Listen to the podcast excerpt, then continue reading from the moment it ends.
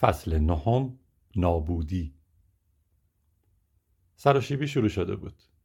آلبوم و در این گوشه در هالووین 1989 منتشر شد و هیچ واکنشی به آن مشاهده نشد. برای اینکه خود را از این محلکه نجات دهیم تلاش مفتزهانه کردیم. به خیابان رفتیم تا آن را اجرا و تبلیغ کنیم و خلاصه هر کاری که می توانستیم انجام دادیم تا آلبوم را کمی زنده کنیم. اما این آلبوم از همان اول مرده بود اجراهای زمستان 1989 هر روز نفرت انگیز و بدتر می شد.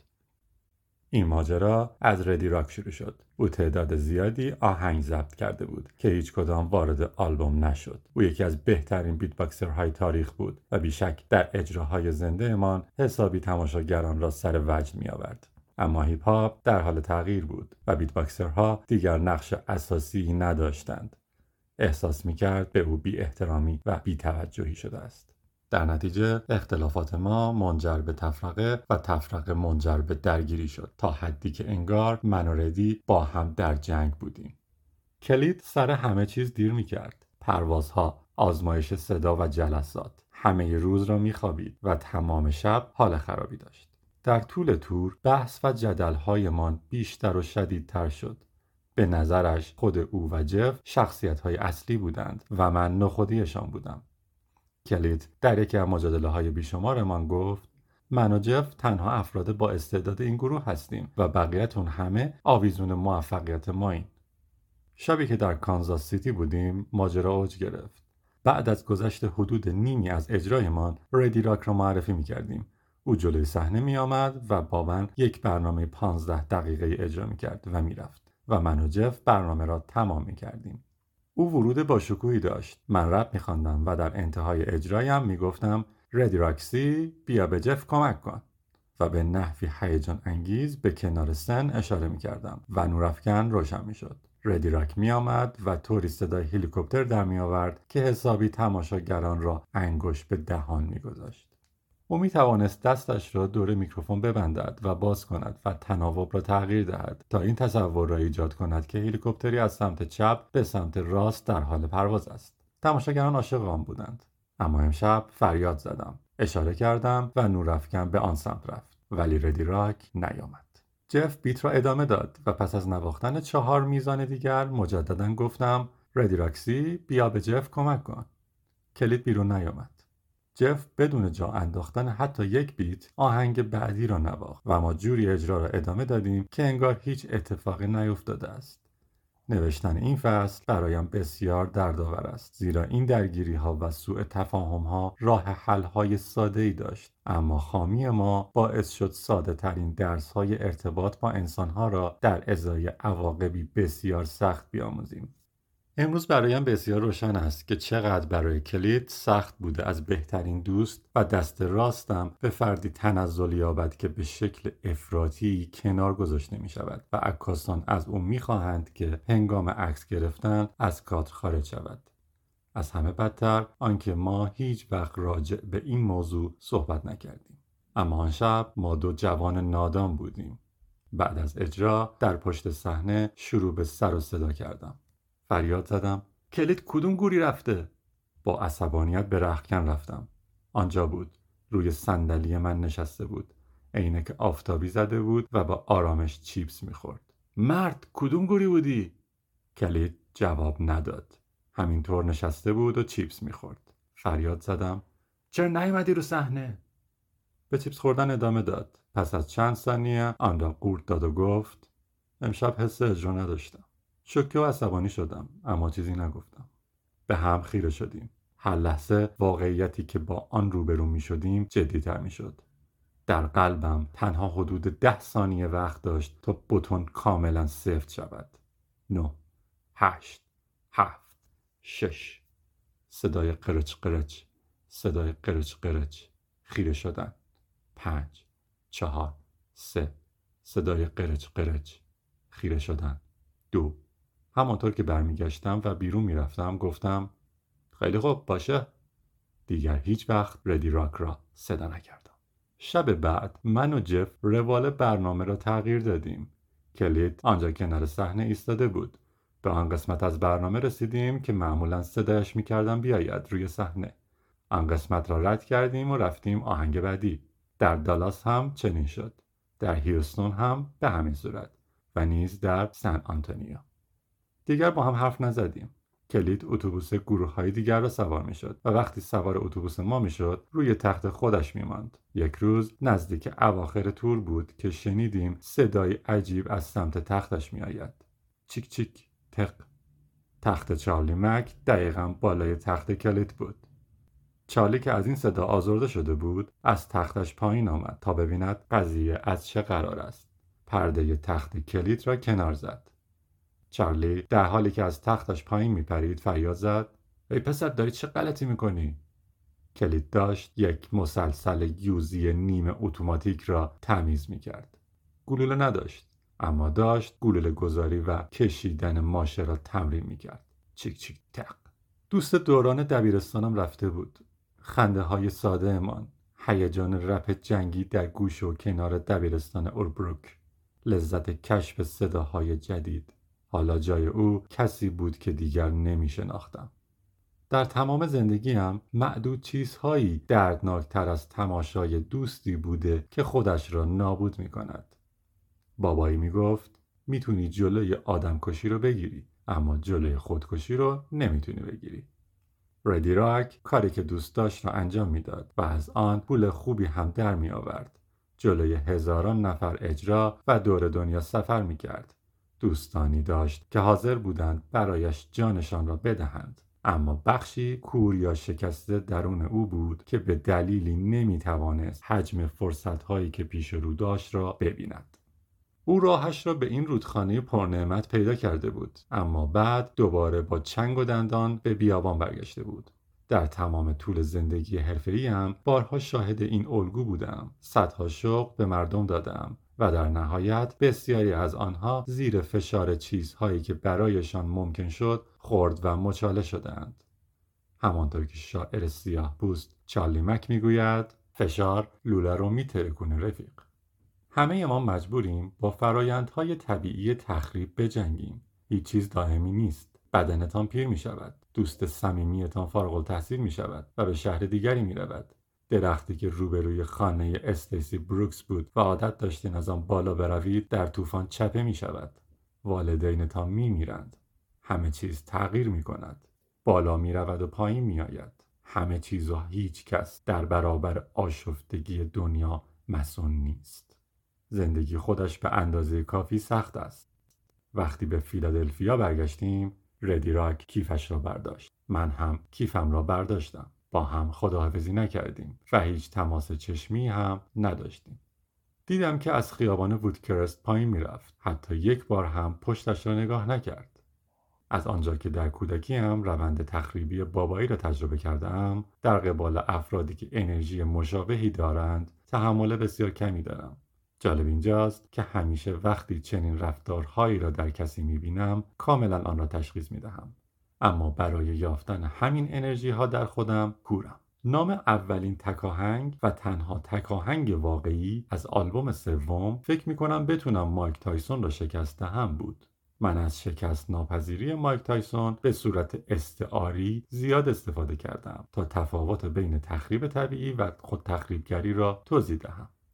تصور کنید قرار است برای مسابقات قهرمانی بوکس در مقابل مایک تایسون قرار بگیرید و او در بهترین وضعیت جسمانیش است. چون نگران جانتان هستید فردی روچ مربی افسانه ای را استخدام می کنید خودتان را مقید به رعایت بهترین رژیم غذایی می کنید بهترین عادات ورزشی را در خودتان ایجاد می کنید خلاصه تمام کارهایی که می توانید را انجام می دهید تا بتوانید مقابل مایک آهنی بیستید.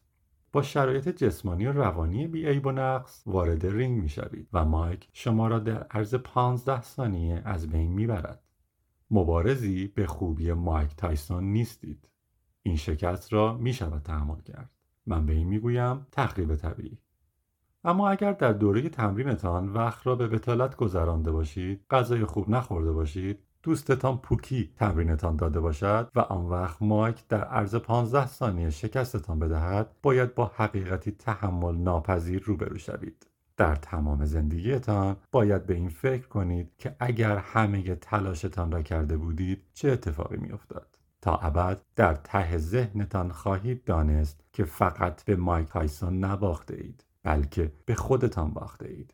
مبارزه بین شما و مایک تایسون نبود. مبارزه شما و مایک در مقابل خودتان بود.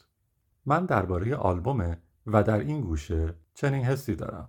کسب و کار موسیقی بی ثبات است. برخی از آهنگ ها موفق می شوند و بعضی دیگر نه. بعضی وقتها فکر می کنی آهنگت قرار است حسابی سر و صدا کند اما هیچ کس با آن ارتباط برقرار نمی کند آن وقت آهنگی که فکرش را هم نمی کردی حسابی آتش به می کند این طبیعی است زیر و بم اجتناب ناپذیر دنیا. اما اگر 300 هزار دلار را حرام نوشیدنی و فیله مرغ سخاری کنی و پدرت مجبور شود سوار هواپیما شود تا بیاید تو را از آنجا جمع کند و بروی زیر زمین خانه مادر دوستت که سرسری چند آهنگ سرهم کنی در حال مبارزه ناعادلانه هستی. مبارزه دو نفر با یکیست تو و دنیا در مقابل تو. اینکه به دنیا ببازی آبرومندانه است. اینکه به خودت ببازی فاجعه است.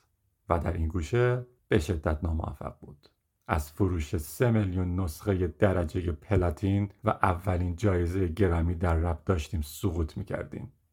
انتظارات و سرمایه گذاری خیلی زیاد بود. ولی ما سقوط کردیم و سوختیم. می‌دانستیم این آلبوم شکست خواهد خورد. اما تا زمانی که دوباره تور اجرا کردیم این موضوع واقعا برایمان مشخص نشده بود. جمعیت کمتر شده بود. مردم هیجان دیدن ما را نداشتند. دیگر آهنگ ها را با من تکرار نمی کردند و هزینه بلیت اجرایمان تقریبا تا 70 درصد کاهش یافته بود. این را به جای تبلیغ در نظر گرفتیم و به این صورت در ذهنمان توجیه کردیم. حالا که به گذشته نگاه می کنم می بینم می توانستم حس کنم که اتفاق بدی در شروف وقوع است. اما نمی توانستم بفهمم چه باید بکنم یا چطور جلویش را بگیرم البته فکر نمی کردم شرایط به آن اندازه خراب شود. حالا دیگر من و ملانی در نقطه آتش بس حراس آوری بودیم. بین روزهای عاشقانه و پر از سعادت قدیم با تمامی احتمالات امیدوار کننده اش و روزهای نفرت، خشم و نابودی قریب الوقوع اجتناب ناپذیر. در آن بی ساکت و ناخوشایندی بودیم که دو نفر در یک خانه زندگی می کنند اما به ندرت با هم در یک اتاق هستند. وقتی هوا پر از جملات بی احساس است هنوز تند و سوزنده نشده اما عمدن از مهربانی توهی است در آن جهنمی که میدانی همه چیز از بین رفته اما هنوز تمام نشده است من و چارلی زمان بیشتر و بیشتری را در لس آنجلس می گذراندیم. لحظه که فرود می آمدم تانیا با ماشین اجاره ای کلید اتاق هتل رزرو رستوران و هر آنچه نیاز داشتم آنجا بود. دختران لس آنجلسی همیشه مرتب و علاقه من به کسب و کار به نظر می رسیدند می دانستند در دنیا چه می گذرد و همیشه به دنبال رؤیا یا فرصت بودند. فرهنگ لس آنجلس طوری بود که آنها را با ذهنیتی پویا و رو به پیشرفت بزرگ می کرد. او هیچ وقت از من چیزی درخواست نمی کرد. رفتارش همینطوری بود. با او احساس راحتی می کردم. حدود یک سال بود که یکدیگر را می شناختیم. اما هیچگاه همدیگر را نبوسیده بودیم. می توانستم احساس کنم تانیا و لس آنجلس قرار است نقش مهمی در نجاتم بازی کنند. احساس می کنم یک جورایی به صورت ناخداگاه فانوس دریایی و قایق نجات را در طوفانی که افق را تاریک کرده بود می دیدم. حرفهای جیجی در ذهنم زنگ می‌زد. فقط اینو یادت باشه پسر قشنگم وقتی داری بالا میری با همه مهربون باش چون ممکنه وقتی در حال سقوطی از کنار همون آدما رد شی معروف شدن یعنی خوش گذراندن به هر اندازه ای که دنیای مادی می تواند برای آدم فراهم کند. مشهور بودن خوب و بدقاتی دارد اما محو شدن شهرت پدر آدم را در می آورد. می توانستم نوشته های روی دیوارها را بخوانم. بعضی هایش دستخط خودم بود. صورت ساکت افراد حاضر در جمعیت در انتهای اجرا را می دیدم. می‌دیدم تماس های کاری که زمانی ظرف دو ساعت جواب داده می‌شد حالا دو هفته طول می‌کشید یا اصلا سراغمان را نمی گرفتند. از همه بدتر این که حساب اعتباری هم در حال فروپاشی نبود اما اوضاعش خیلی خراب بود و حالا میان این همه خرابی جهت نمای کوچکی که در وجودم بود به سمت غرب اشاره می‌کرد. چارلی هم این را حس می‌کرد. او خودش را وادار به تلاش و تقلا و چاپلوسی افراد می‌کرد. هر کاری که در توانش بود انجام می‌داد تا آینده ای روشنتر بیافریند. چارلی دیگر خجالت نمی‌کشید. مرا حتی با صدای بلند به افرادی که با ما فاصله زیادی داشتند معرفی می‌کرد. حتی افرادی که نمیشناخت. او در مراسم اهدای جوایز بزرگی فریاد زد. لیتل ریچارد لیتل ریچارد سپس رو به من کرد و با هیجان گفت ویل او لیتل ریچارده با دایانا راس زود باش. بیا بریم عکس بگیریم. در حالی که خیلی احساس خجالت می‌کردم گفتم ای بابا چالی دارن حرف می‌زنن تنهاشون بذار. او گفت عکس می‌خوای یا نه؟ باید با آدم های مشهور دیده بشی. سپس مرا به سمت لیتل لیچارد و دایانا راس کشاند و تمام آلبوم ها و آهنگ های منتشر شده ام را برایشان فهرست کرد. حتما اسمشو شنیدی این جایزه گرمی رو برده. همتون صاحب گرمی هستین. چارلی مک از بیشتر آدم ها درشت هیکلتر است و مطمئنا درشتتر از بادیگارد بیشتر مردم. برای همین وقتی چیزی را می‌خواست مثلا می‌خواست با کسی عکس بگیرد یا حرف بزند اوضاع معمولا از کنترلش خارج می‌شد. لس آنجلس حدود شهرتم را برایم روشن کرد. من در دنیای هیپ هاپ خیلی گنده بودم ولی در هالیوود هیچی نبودم. در بازی تیم لیکرز هیچی نبودم. در هتل لاکسبری از هیچی هم کمتر بودم. ادی که میآمد جا پیدا نمی‌شد. وضعیت خجالت آور شرم انگیز و معیوز کننده بود. شبی در لس آنجلس را به خاطر میآورم که گروه موسیقی تجربه بینهایت در پالادیوم اجرا داشت. آنها در سالهای 1988 و 1989 برای ما اجرا کرده بودند و ما با خواننده اصلیشان شوگر بر و بقیه گروه رابطه دوستانه برقرار کرده بودیم. اسپایک لی از آهنگ آنها به نام Da Butt در فیلمش که School Daze استفاده کرده و حالا تجربه بینهایت داغ‌ترین گروه موسیقی کشور بود. من و چارلی تصمیم گرفتیم برای یک شب از هالیوود که حس پوچ بودن به ما داده بود فاصله بگیریم و به دنیای موسیقی پناه ببریم. به پالادیوم و ورودی پشت صحنه اش رفتیم. انبوه گروه هواداران دست به دامن نگهبانان ورودی شده بودند و می‌گفتند بچه فامیلشان برایشان یک بلیت گذاشته اما گیشه تحویل بلیت بسته شده از همین حرفهای مسکی که وقتی محافظان میشنوند سرشان را آنور می‌کنند و طرف را نادیده می‌گیرند. چارلی کار معمول خود را کرد. جلو رفت و از طرف من حرف زد.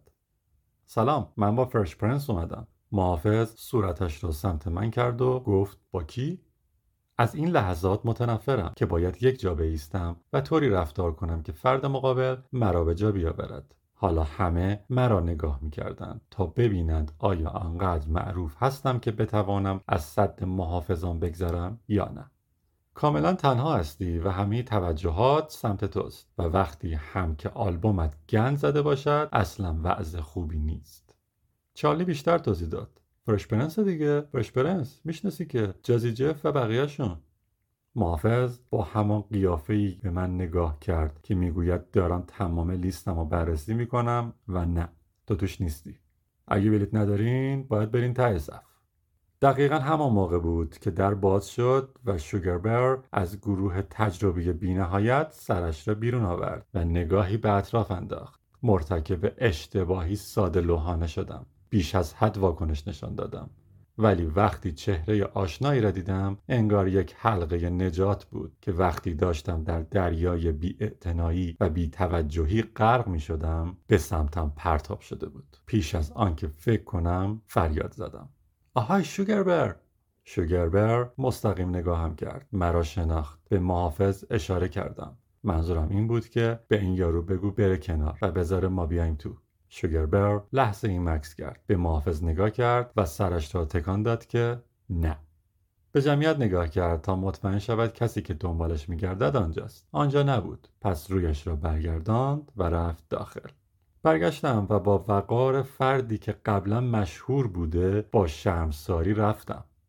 در درون خودم در حال قرولند کردن بودم. اما همان گونه که عادتم بود از بیرون خود را کاملا خون سرد نشان می‌دادم. نمی‌دانستم کجا می‌روم. فقط از یک خیابان به خیابان بعدی می‌رفتم.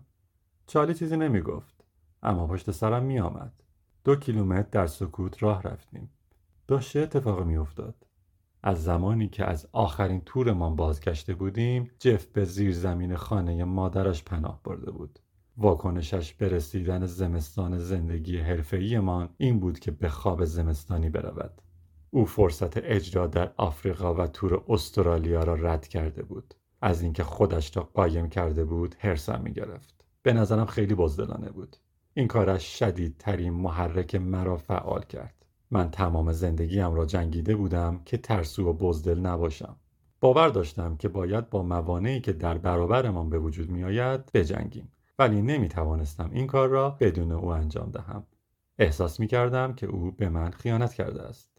جی ال از اینکه من و چارلی زمان زیادی را در لس آنجلس بودیم شکایت می کرد گفت داریم وقت و هدر میدیم. باید برگردین همینجا که بریم استودیو و بنویسیم و ضبط کنیم. من و ملانی به ندرت با هم حرف می زدیم و حالا من اینجا بودم. در خیابانهای خالی هالیوود. پنجشنبه شب ناشناس و سردرگم.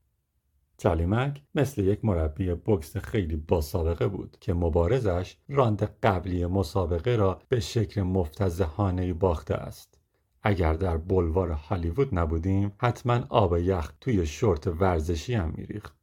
بدجوری صدمه دیده بودم. اما می‌دانستم هنوز یک راند دیگر هم می‌توانم دوام بیاورم. به خط آبر پیاده رسیدیم. چراغ قرمز آبر پیاده دقیقا به سمت من بود. ایست کن. متوقف شو. نفس بکش. فکر کن.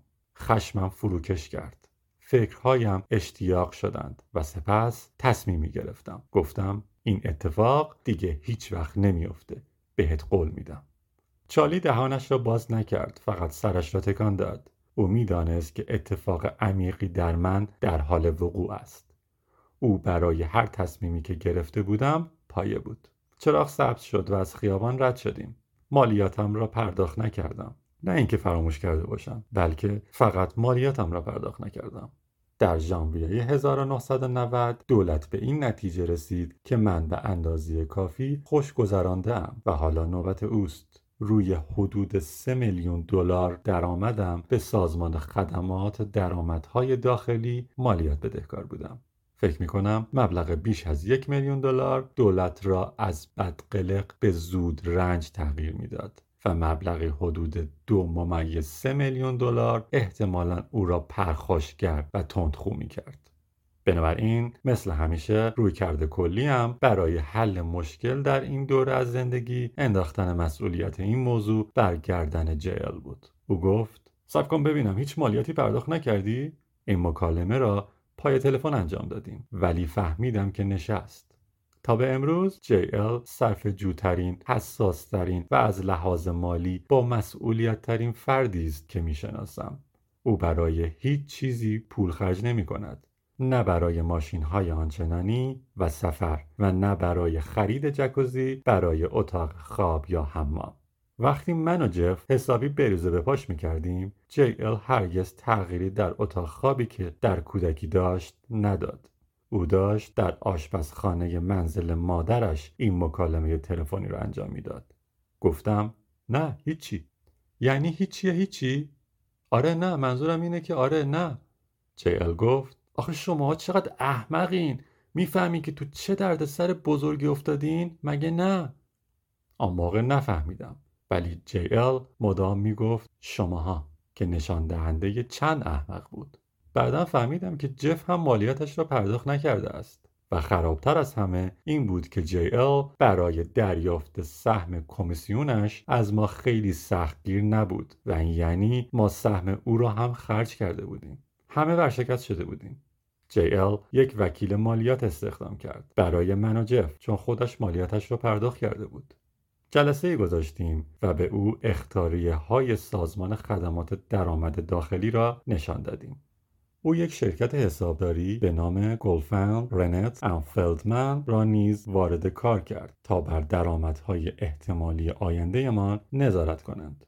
اول همه ماشین ها را فروختیم. بعد همه موتورها را سیستم های استریو هنگام خرید قیمت زیادی دارند اما دست دوم آنها را خیلی گران نمی‌خرند سپس تصمیمی بسیار سخت اتخاذ شد که خدمات درآمد داخلی وکلا و حسابداران همگی با آن موافق بودند. باید خانه خیابان مریون را به همراه میز بیلیاردش میفروختم. من ثروتمند و مشهور بودم و البته نه ثروتمند بودم و نه مشهور. وضعم از ورشکستگی هم گذشته بود. در چاه افتاده بودم و تمام دیوارها داشتند بر سرم فرو میریختند. به جای عریها از صدام و اموره لذت برده بودم وقتی کسی شکست می‌خورد اتفاق عجیبی میافتد یک جورهایی شکستت به کسانی که مخالفشان بودی اثبات می کند که حق با آنها بوده و تو بودی که اشتباه می کردی. مغرور می شوند و به نظر می آید از اینکه آخر سر خدا دارد به حسابت می رسد لذت می برند.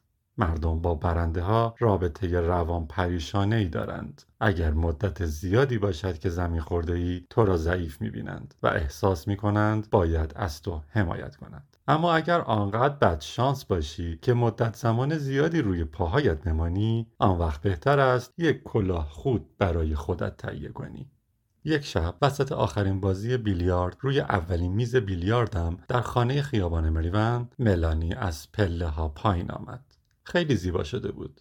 یک دامن کوتاه آبی به همراه یک کت چرمی پوشیده بود. کفشش هفت سانتیمتر پاشنه داشت.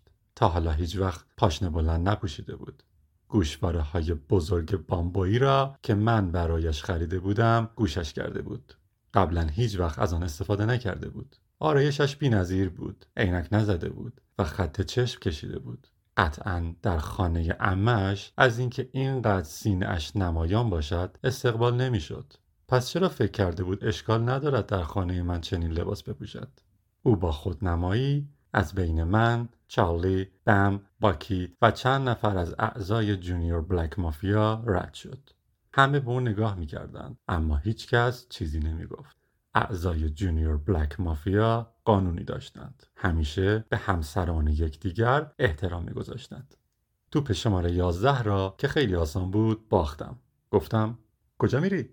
ملانی گفت بیرون.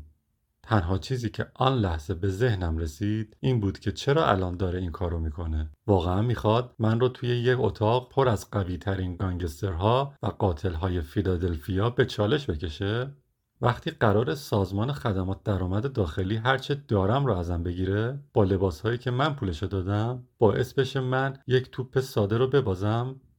بزز. در حالی که چارلی آماده می‌شد حرکت بعدی را انجام دهد و صد دلاری را که نداشتم از من ببرد گفتم بیرون یعنی کجا؟ شانهاش را بالا انداخت و گفت نمی‌دونم بیرون. در حالی که سعی می کردم خط و نشان بکشم و آبرویم را حفظ کنم گفتم نه الان نمیری بیرون باید برگردی بالا. همانطور که به سمت در حرکت می کرد گفت به تو ربطی نداره ویلارد. بهت قول میدم اگه پاتو از اون در بیرون بذاری اصلا عواقبش خوشایند نیست. به هم خیره شدیم. هر لحظه واقعیت جدیدمان جدیتر می‌شد. در قلبم فقط ده ثانیه وقت داشت تا به طبقه بالا برود وگرنه بتون سفت می‌شد. نه هشت هفت شش. چارلی یک توپ را به هدف فرستاد. پنج چهار سه. خط چشم سینه اش گوشواره های بامبو. دو. بعدم می‌بینم ویلارد. ملانی از در بیرون رفت. یک ساعت بعد در خانه تنها بودم. من و ملانی دیگر در آن منطقه آتش پس بی اشقی نبودیم. روزهای پر امید گذشته بالاخره داشتند. جایشان را به روزهای پر از تنفر خشم و نابودی می‌دادند. حدود ساعت دو صبح تاکسی ملانی جلوی در خانه کنار زد. بیرون در منتظر او بودم. هرچه برایش خریده بودم را جمع کرده بودم. لباسها، کفشها و کیفها. هر چیزی که می‌شد سوزاند. همه چیز را با مایه اشتعال خیز کرده بودم. چشممان به چشم هم افتاد. کبریت را روشن کردم و تمام. تا امروز که این فصل را می نویسم دیگر ملانی را ندیدم و با او صحبت نکردم بارها طی این سالها سعی کردم با او ارتباط بگیرم اما هیچگاه پاسخی دریافت نکردم. او قربانی یکی از بدترین دوره های زندگیم بود.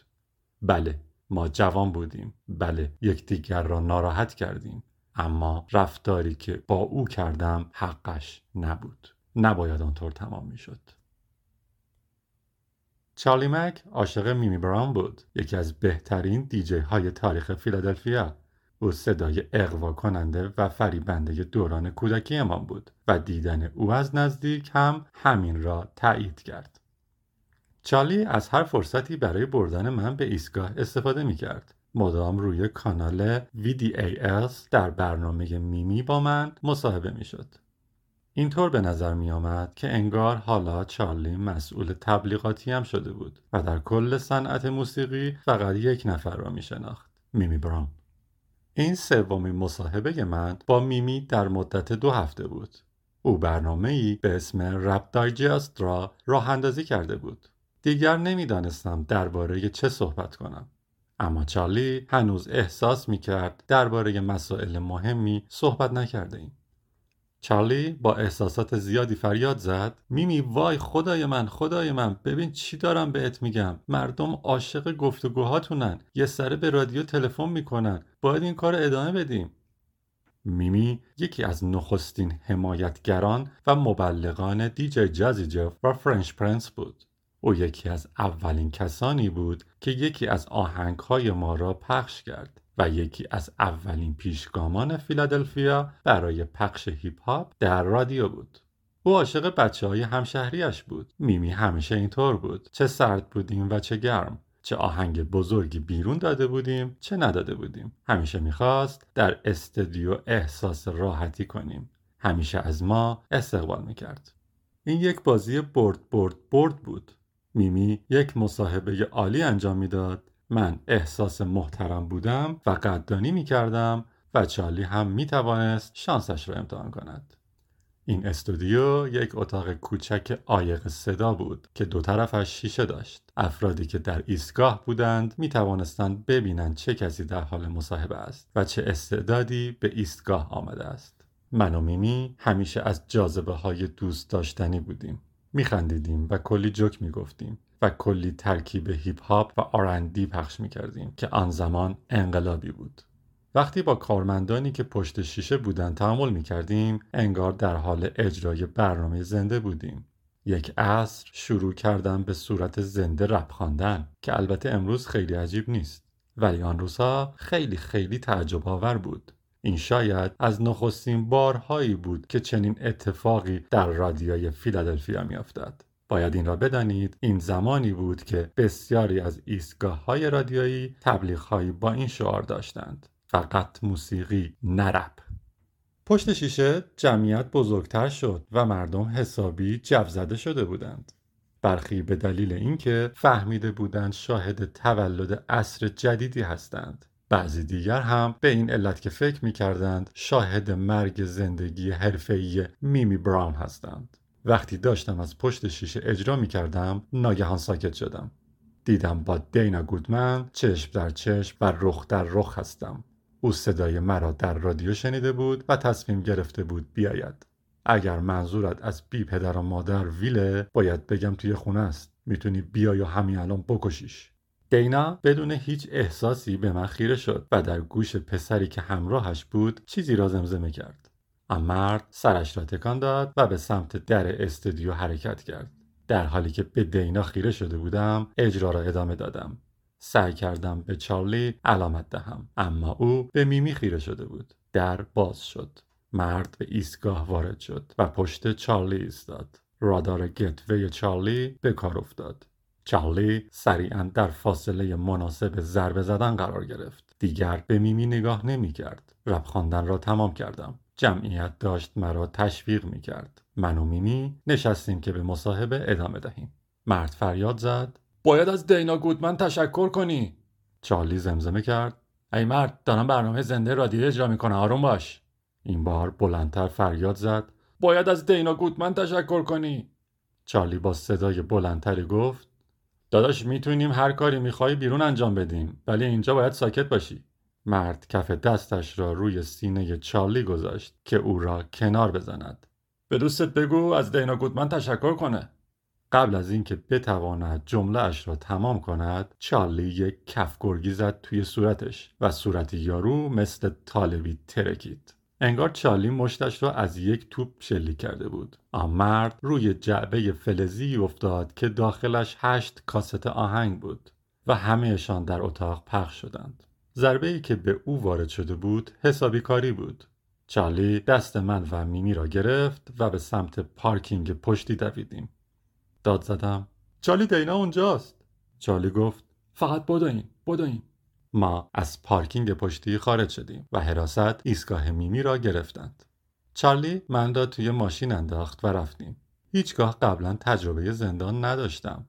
خیلی کوچک بود. تعداد زیادی آدم آنجا بود. راستش احساس می کردم لیاقتمان بیشتر از این است. ظاهرا یکی از قوانین محترمانه ایالت پنسیلوانیا بند ارباب و برده این است که اگر کسی جرمی را تحت کنترل یا اثر مستقیم اربابش مرتکب شود این ارباب از لحاظ قانونی مسئول اعمال برده یا فرد تحت کنترلش است. وکلای طرف می‌گفتند آنجا که در رابطه من با چارلی من ارباب به حساب میآیم مسئول اعمال او هستم.